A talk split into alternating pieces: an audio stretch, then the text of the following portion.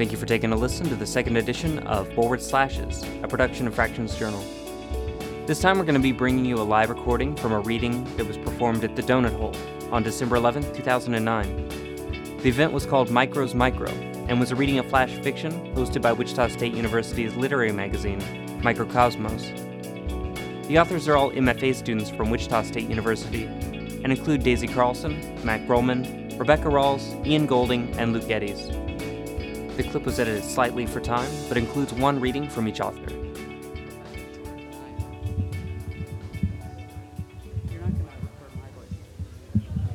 Oh, okay. Oh, okay, cool. Our first reader is going to be Daisy Carlson. Daisy Carlson has been bitten by two poisonous spiders in the last year. Her flash fiction has nothing to do with that, really, but it might someday. Give me, put your hands together and welcome Daisy.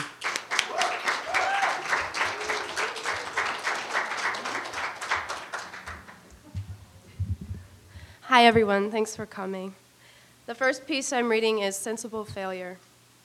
Adam stood in front of Ashley's artwork in the long hall. He stared at her rosebush picture. Her photography was plain, but he never told her. He wanted to support her hobby. Ashley's artwork was featured in a collection this semester with some of the other students in her art class. Most of the photos in the collection displayed small children in cutesy poses. Adam secretly thought all of the photos in the collection sucked. He hated being at stupid art galleries anyway. Later on that night, there was supposed to be a presentation about the artists and their motivations and aspirations. Adam was planning to slip out the back door and sit in his car. He wished he had brought his flask. Ashley always asked Adam how he felt about her pictures after she turned them into her professor. She would be very excited after she returned from the darkroom at school. But Adam could not remember one instance where he actually liked one of Ashley's photos. In fact, Adam thought that Ashley would never be a famous photographer. He had decided long ago that her art degree was a joke. Yet he always told her that he loved her pictures. He would find one detail about each picture and comment about that. And no matter how bad the picture was, his plan never failed. Stick to one detail and go from there. Try to sound impressed. Adam thought he could get away with his critiquing plan indefinitely. Adam had met Ashley in college. He knew when he met her she was a bit of a pretentious bitch. But that's what he loved about her. Adam was content with a simple life and a simple girl. Easier to deal with, he figured. Ashley couldn't give him too much trouble because she just wasn't as smart as him. As long as she never knew his secret, things would be fine. Adam had kept his secret for three years now and wasn't planning on giving in anytime soon. Adam started small talk with another girl in the art department. He wanted to get out of there as soon as Ashley began her presentation. He had read the speech the night before, so as soon as she started, he, he began to slip out as planned. A few minutes later, one of the professors introduced Ashley as the first presenter. Ashley walked up to the podium and started her speech. In the first sentence, she cited Adam as her primary influence for her photography. Adam smiled and inched closer to the door. He heard Ashley say something about the beauty of life, but he couldn't remember reading that in her speech. He passed through a group of art kids to get to the back door. As he pushed on the exit bar, he turned and looked back, looked back at Ashley. What a stupid cunt, he thought. She'll never be good at anything but loving me. Adam lit a cigarette and walked to his car.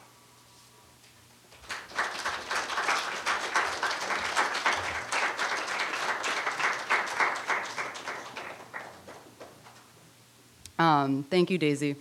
Uh, Matt Goldman is our next reader. He was raised in Erie, Pennsylvania, received his BFA in fiction from Penn State Behrend, where he worked on Lake Effect. An avid guitarist and bass player, he spent the next two years playing live music and working at the Majestic Presque Isle State Park.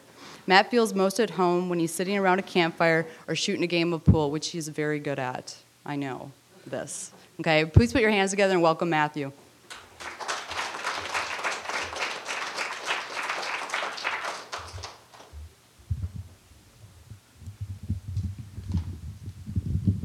Thanks for coming out, everybody. Um, my stuff's kind of tame, I guess. Uh, first piece I'm going to read was uh, from a collection I did as an undergraduate. It's about a band. The name of the band is Jigsaw Sky, and that's also the name of this piece. It's kind of where they got it from. Um, and the one thing I guess you need to know from this is that the character Bill runs a music instrument store where the band all works. So, Jigsaw Sky. They all went camping that week just before school. Bill taught them everything they knew how to set up a tent to stand against the wind, how to cook breakfast over coals from a dead fire, how to catch fish off the bank of the Allegheny. He even closed up the shop for a week and let the band borrow some acoustics and hand drums. They sounded different outdoors, away from the city noise. Bill had just pushed chicken wrapping aluminum foil out of the fire with a stick when the boat pulled up to the riverbank. Two men in camouflage t shirts got out and started hiking up to the campsite. The band was smoking a joint around the fire and writing a song when they reached the top of the hill. The two men asked Bill if he had permission to camp on the land, and Bill made a joke about being part Native American and asked them the same question. They didn't laugh. Bill finally told them it was his uncle's hill. He offered them some chicken. They said that for the weekend they only wanted to eat that which they'd killed or caught themselves. The band offered them the joint, but they said they never touched that kind of thing. But they'd take some whiskey, they said. So they drank whiskey for a while. The two men were stockbrokers who'd been raised on farms in central Pennsylvania. They spit tobacco juice on the fire and talked about their wives and their children as the band played. One of them asked if they could hear some country western or some folk songs, but the band didn't know any. Then, the bo- when the bottle of whiskey was half empty, they went back down to the river and swam for an hour or so before they revved their boat and drove off. The band laughed at the men while they swam and after they left. They'd mocked the way they brought up their wives and children. Bill told them to watch their words. They went back to writing and finished their song an hour after the sun had gone down. That night there was no moon. Later they found another abandoned campsite on the other side of the hill in a clearing and played their song there under the light from the stars. Bill tried to teach them the constellations. He said he loved astronomy because it made the universe into a puzzle, which he said it was anyway. He liked finding the pieces in the sky. It helped him think about clearly about everything else in his life. None of the band understood what he meant by that. He spent an hour or so trying to explain it to them, but in the end, all the band took away from it was a name.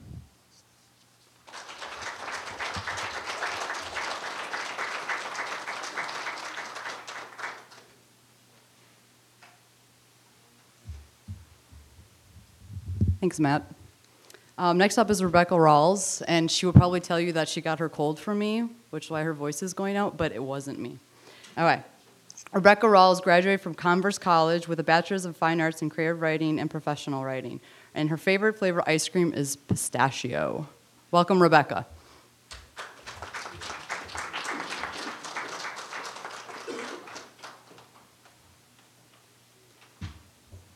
Jody Lidkey lies. I did get my cold from her, despite what she says. So for this evening, I'll be impersonating a jazz singer. Uh, this is a story in the second person. Uh, it's called Portrait. Uh, I wrote it a few years ago, so here we go. Uh, portrait. You walk into the building, head down, eyes unfriendly, so as to avoid conversation. It's your first day back, and you know you'll be spending the rest of the week playing catch up. Sure enough, the, the box on your door is crammed full of stuff there are some cards mixed in with the rest of the paperwork and memos, and you toss them aside. You'll leave them there unopened so that everyone will see they have no place in your grief. You turn on the computer, its overly cheerful startup chime just as obnoxious as Beverly's shrill whine. You can hear her through the closed door. Imagine her glancing over at your office before leaning in conspiratorially to relay the story. Her partner in crime will glance from the door to her, their mouth widening into that little O of understanding. You fiddle around on the computer for a while, wading through spam and emails that have been piling up in your inbox. You've missed a couple of meetings, but don't worry, the chair assures you. You can catch up at the next one. There's a knock at the door, and you shuffle around some of the papers on your desk in an effort to look busy. Come in. Sorry to bother you, Professor, it's a student from your freshman composition class, but you can't seem to remember which one. I was just wondering if you'd had a chance to grade our essays yet. Third row on the left? No, she sits closer than that. I know you've been out, so I understand if they aren't finished. Center section, front row? Yeah, yeah, that's it. I guess you're not done then. I'll just, I'll just go. She turns to leave, but stops for a second. I wanted to tell you how sorry I am. You mutter something that is meant to be a response, but don't make eye contact. Well, well, I'll see you in class then. She leaves, shutting the door so that you're alone again. You sit back in your chair, thinking just how irritating it is that people keep poking their noses into your life. You think about the large trash can beside the house, the one that the city picks up, how it's layered with shredded roses, baby's breath, and lilies. You smile, satisfied with your quiet defenses against the neighbors and their imagined empathy. Avoiding the essays at center section front row comp has reminded you of, you try to give your desk some semblance of organization. You shuffle through assignments, making little piles for each class, grab a stack of books, and carry them over to the shelf. There isn't much space, but you manage to squeeze them in between Chekhov and Camus. When you turn to sit back down, you notice a piece of green construction paper on the floor nearby. You pick it up and turn it over in your hands. It's a picture that Danny drew for you at school, some assignment that resulted in two vaguely rectangular blobs with yellow circles on top. Above that, printed in the large, neat letters of a teacher, are the words, My family and me. You suddenly remember the day that Danny brought this home the teacher had given it a gold star, the first he had ever earned. Together, you marveled over the complexity of the image, Danny's brazen use of color, the way the rectangular scribbles seemed almost lifelike. Even after you promised to hang it up, on every visit he always checked to make sure that it was still there. See, sport, you would say, I told you it would be here. How had it fallen down? How could you not have noticed? You go over to your desk and begin looking for the scotch tape, pawing through drawer after drawer, but there isn't any there. How can there not be any scotch tape? You look again, digging deeper this time, ignoring the loose thumbtacks jabbing the soft pads of your fingers. When you still can't find any tape, you yank open your office door and cross to the supply closet. Post it notes, pens, staples, letterhead paper. You shove these things aside, boxes of paper clips spilling onto the floor like so many tin soldiers. Someone comes up behind you. You can feel them staring. What are you looking for, hun? It's Beverly. Reason I ask, dear, is that one of the students just rearranged everything, made it all nice and neat for us. So maybe, god damn it, where is all the fucking scotch tape? This is an office, for Christ's sakes. Why isn't there any scotch tape? So maybe if you could just tell me what you're looking for, the tape. You spin around to face her. Where is all the tape? She waves a hand at you and chuckles a bit. Funny you should ask. Funny? Funny? How is it funny? You tear over to the secretary's desk and start jerking open the drawers. Well, Fran came looking for tape today, too, and wouldn't you know it, she took the last roll. What? You stop dead, horrified. Isn't that how it always goes? She laughs out loud, a brassy, nasal sound that sets your teeth on edge. When you don't need it, you've got too much, and when you do need it, you can't find any at all. Slumping down into the secretary's chair, your whole body goes weak. You look down at the picture clenched in your fist. The edges are crumpled and torn, and there's a little rip right through the rectangle that's supposed to be you. You touch your fingertips to the waxy surface, feeling the gap between your chest and the rest of your body, jagged edges, edges that can never be mended. Thanks, guys.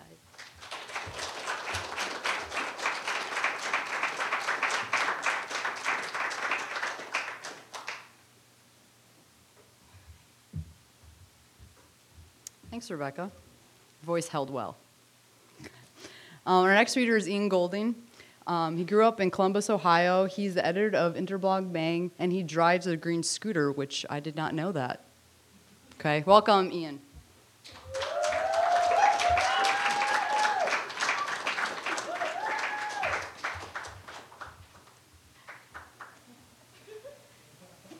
Um, thank you, Jody. Uh, thank you, Mikrokosmos, for this, and thank you for recording this. Uh, but I, can I get some more bass? In the mix. That's good. I'm not a, I'm not a good reader. Um, if you, if you can't, tell. Um, my birthday was uh, in November, and with the holidays coming right up, uh, if you haven't bought me something yet, maybe this will give you some ideas. Uh, it's called Treasure Box. Philip pressed his thumb against the head of the turtle, forcing it down as he nuzzled the tip of the crowbar into the slit between the shell and neck, where only a thin layer of flesh protected the hole in the shell. The membrane split easily, and he rocked the iron bar back and forth until it was deep in place, the two metal flats about an inch within the shell. Philip released the metal and left to get another drink. Unbalanced, the crowbar tilted and fell flat against the table, sending vibrations through the iron to the turtle. Pieces of sawdust floated up near the light, hung there for an instant, and then slowly drooped back down, collecting in the same places of origination.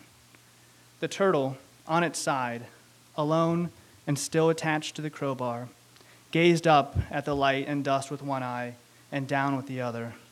Legs kicked frantically and tucked in under the shell and then kicked out again. The right side dangled in the air, the left immobile against the table. The head, unable to retract into the shell, jerked slowly around, mouth opening, closing.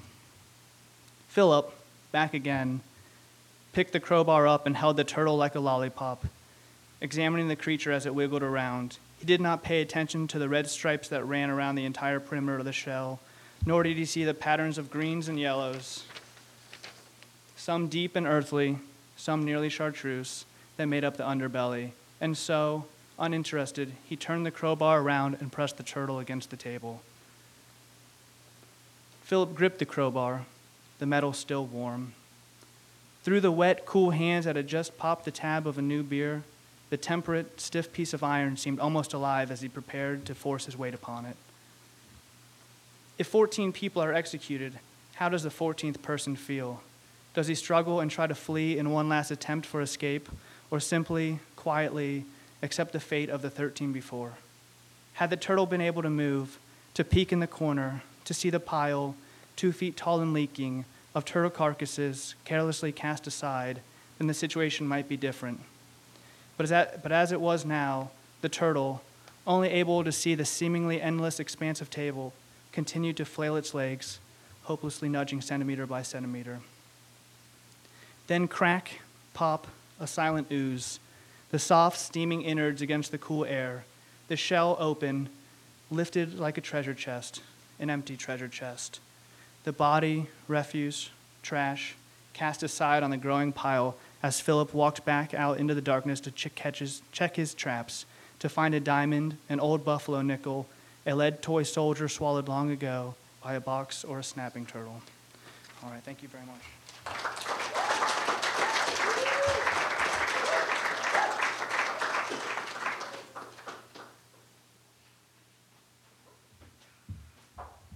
Ian, you did a great job reading. That image of the turtle is going to stay in my mind for days and days. Our last reader is going to be Luke Geddes. Luke Geddes' sleepy, well intentioned short stories have been published in Gargoyle, Quick Fiction, Regarding Arts and Letters, Knock, and other journals. Please join and join me in helping join me. Please help me and join Luke to the stage.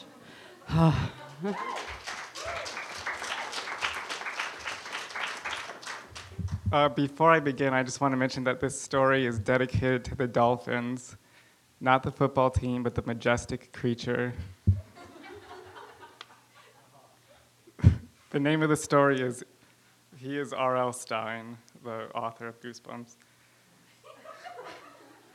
R.L. Stine is at Goodwill shopping for a necktie that matches his shirt. He has a job interview at the photo drop, assistant manager, and he spilled ketchup on his tie over lunch at Burger King. R.L. Stine's diet is founded on the dollar menu. He has only $23 left in his banking account. According to a 1997 issue of Forbes, R.L. Stine was the 46th best paid entertainer of the year. All he ever wanted to do was entertain children. He has never stopped. It is they who refuse to be entertained. On his way out, snaking his new tie into a half Windsor, he passes a box filled with tattered Goosebumps books. Two teenage em- employers, employees stand around reciting the titles to each other and giggling. This one's called Revenge of the Lawn Gnomes. Ooh, scary. Check out this classic, Night of the Living Dummy 3. Are you sure that's Goosebumps? I thought Faulkner wrote that one. Ha ha ha. R.L. Stine pictures the blood fluttering out of the holes in the teenagers' heads after he shoots them with a 45. Their skull fragments co- would collide in the air, and in the subsequent commotion, R.L. Stine would escape out of the fire exit unnoticed. The photo drop is a booth in the parking lot of Woodland Strip Mall. No developing is done on site. The film is sent to a plant across town. R.L. Stine's only work experience is writing best selling novels for children, his only achievement being the Stephen King of the preteen set. That was before they called him tweens, when he was still an international celebrity. He once had a one night stand with Judy Blume. He was invited to the White House. He snorted blow off a Playmate's breast at the Playboy Mansion. He even met the actual Stephen King at a dinner party thrown by his book agent. Stephen asked him to sign a copy of the horror at Camp Jelly Jam for his son. R.L. Stine's agent has not returned his calls in a long, long time. J.K. Rowling is doing a reading at the Woodland Barnes and Noble. Thousands, of children have come to see her. The line extends through the parking lot, well past the photo drop. R.L. Stine is going to be late for his interview. He's in a phone booth across the street, speaking to the manager at Barnes and Noble, making a bomb threat. R.L. Stine went by his first initials years before this J.K. showed up. Who does that bitch think she is? From, that, from the phone booth, R.L. Stine watches the, children, watches the employees empty into the parking lot.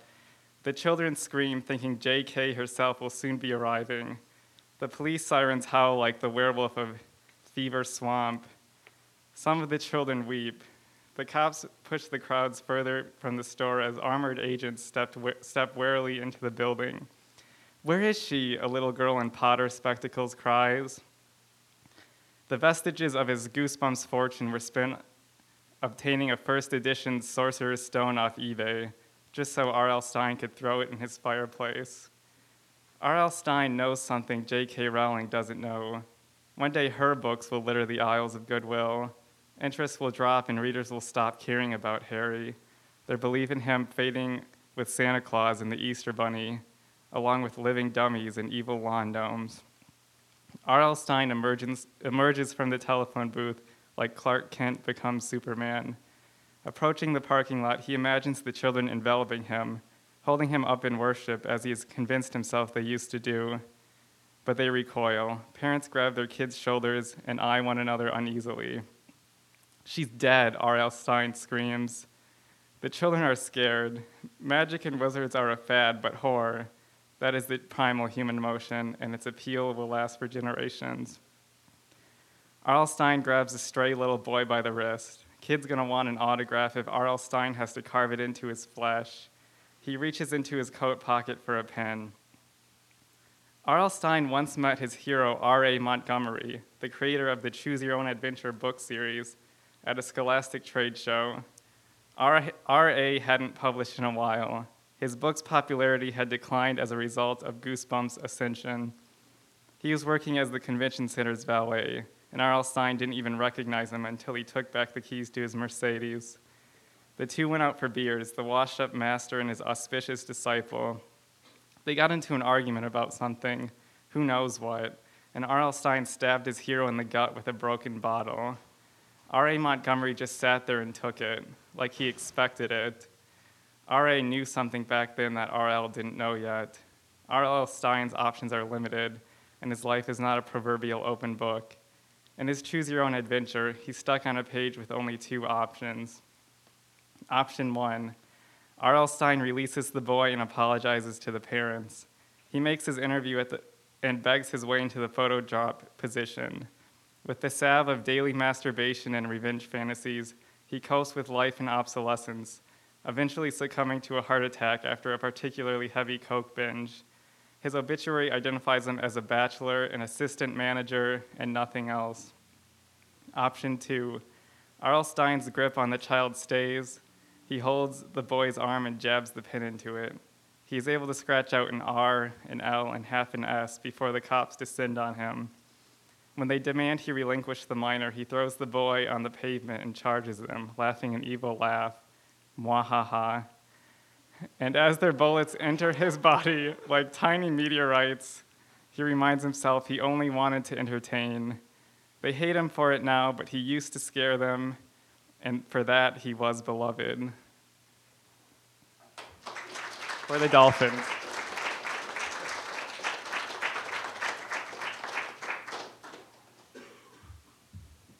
Thanks, Luke. I think everyone remembers reading one, at least one R.L. Stine book. I remember reading the Fear Street collection. Yes, I read all of it.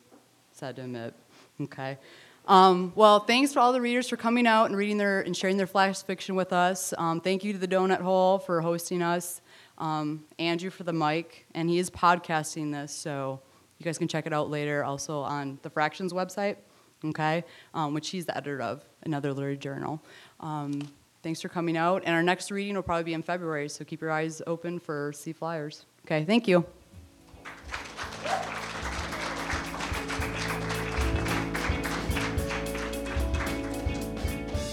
Featured music by This Great October. For more information on forward slashes or other fractions projects, go to our website, fractionsjournal.com.